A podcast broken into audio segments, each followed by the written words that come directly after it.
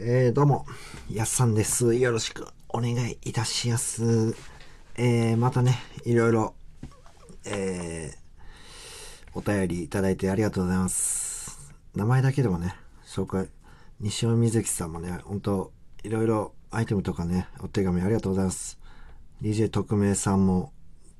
ブス島さんもね、岐阜人さんも、ディズニー大好き子さんもね、ありがとうございます。ちょっとね、お便り読ませてもらいまってますけども、ちょっと、えーまだね、えードラえもんあたりの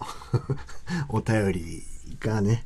えー残って、まだ返信会でやってないので、ちょっとね、少々あと3ヶ月ほどお待ちください。そしたら、お便りがね、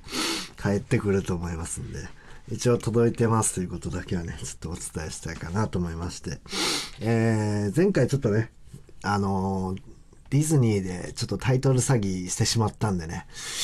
ちょっと、えーディズニー映画を紹介したいなと思いまして、たまたまね、ちょっと、あのー美女と野獣をね、私、ちょっと見る機会がありましてね。っていうのも、あのーまあ、1992年にね、アニメ、美女と野獣。これ結構ね、あの、ファンタジスタだったっけ？あの、あの、ミッキーがね、魔法を使ってる映画の興行成績をなんか抜いたのが美女と野獣で、今のディズニー映画の基礎となったらしいですね。この美女と野獣っていう映画が。それぐらい売れた映画で、で、そのね、アニメ映画を遡ること50年前 に作られた、1946年に作られた、えー実写版のフランス映画、美女と野獣っていうね、あの、ジャン・コクトーっていう監督さんが撮ったらし。全然ちょっと知らないんですけども、調べてみるとなんか、えっ、と、詩人の方ですね。詩を作っている。私、海は暑いね。海は塩気があるね。海はなんかベトベトするね。っていう、いろんなね、こう、そう、思うんだなぁとか言う人ですよね、詩人って。なんかね、あの結構よ映画が作られてちょっと経ってるぐらいの時ってなんか監督っていう映画監督っていう監督が作ってるっていうことよりも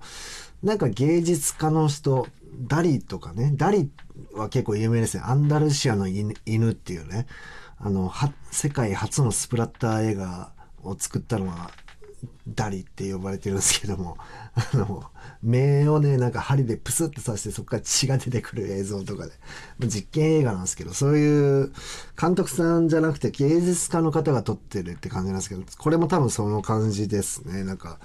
もともとね、あの、フランスのおとぎ話で美女と野獣っていう話があって、それを元になんか映画を作ったみたいな感じなんですけども、あのね、まずちょっと、このね、実写映画を見た後に、アニメ映画の方を、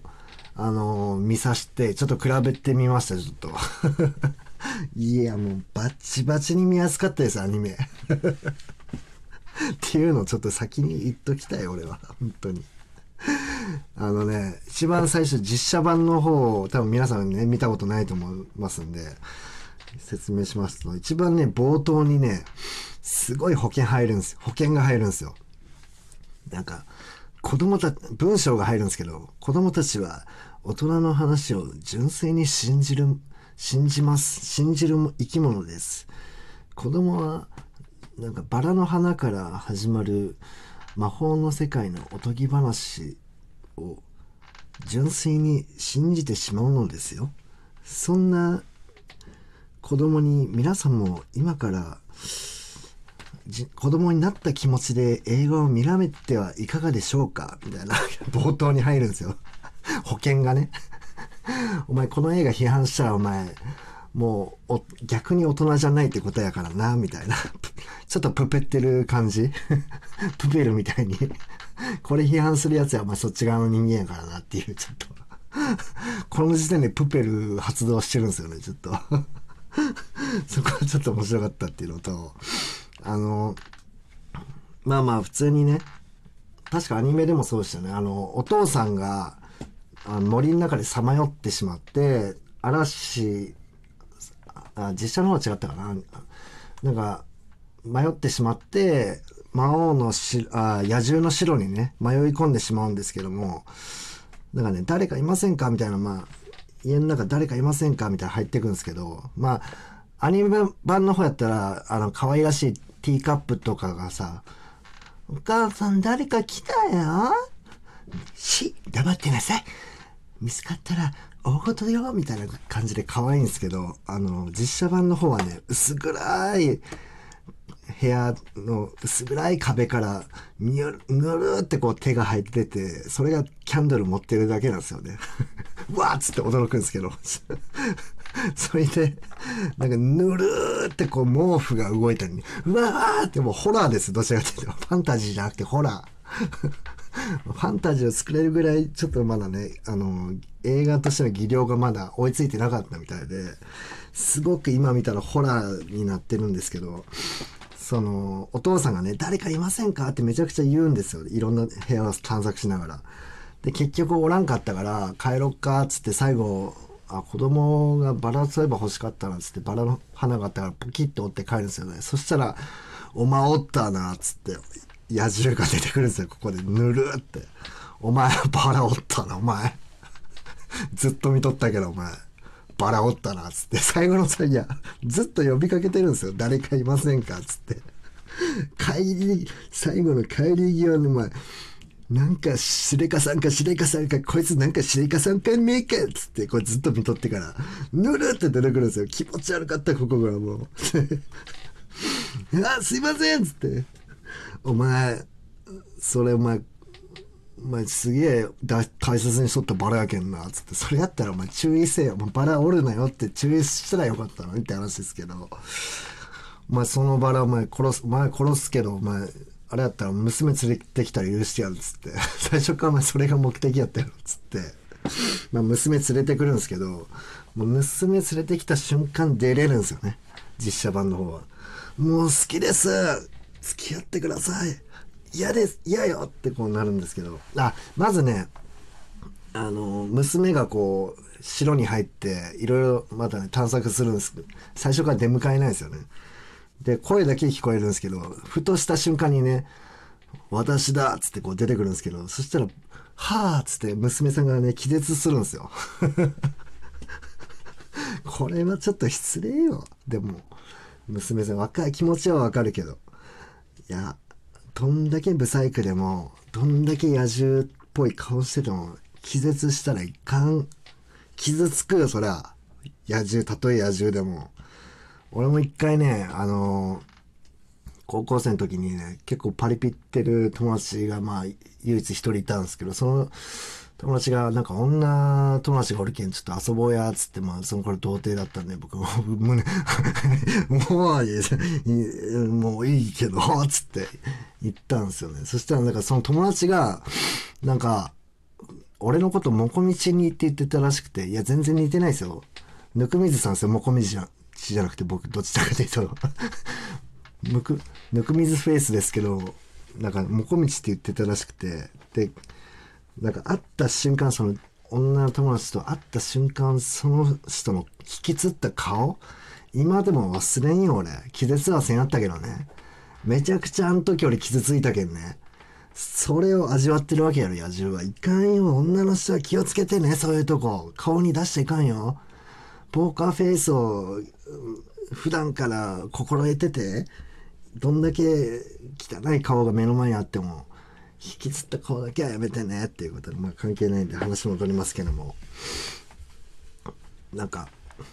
もうね、せ、あのーまあまあ、外見もね、すごく怖いんですけども、どちらかというとね、性格がものすごく陰湿っていうかね、気持ちが悪いんですよね、なんか。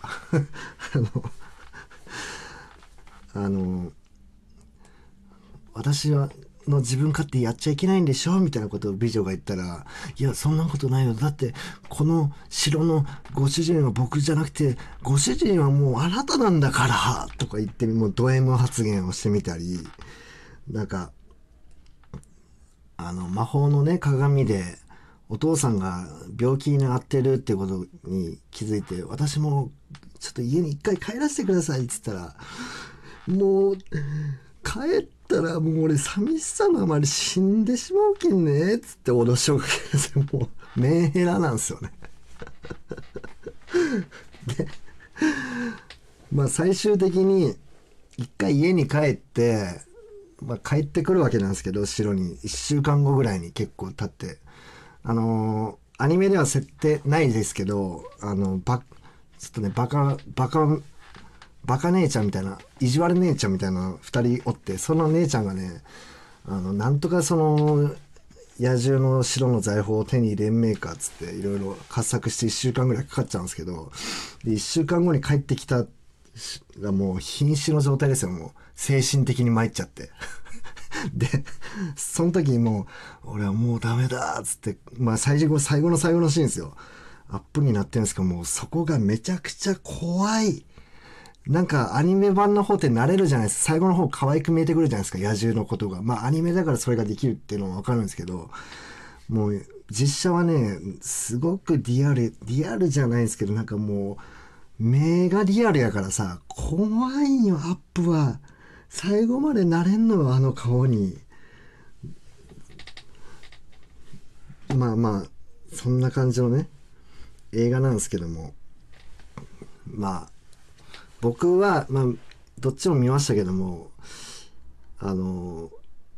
アニメ版の野獣の方はね、結構陽キャなんですけどね、あ普通にさ、途中でなんか、あの、デートパートみたいなとこあって、あそこだけ僕、ずっと、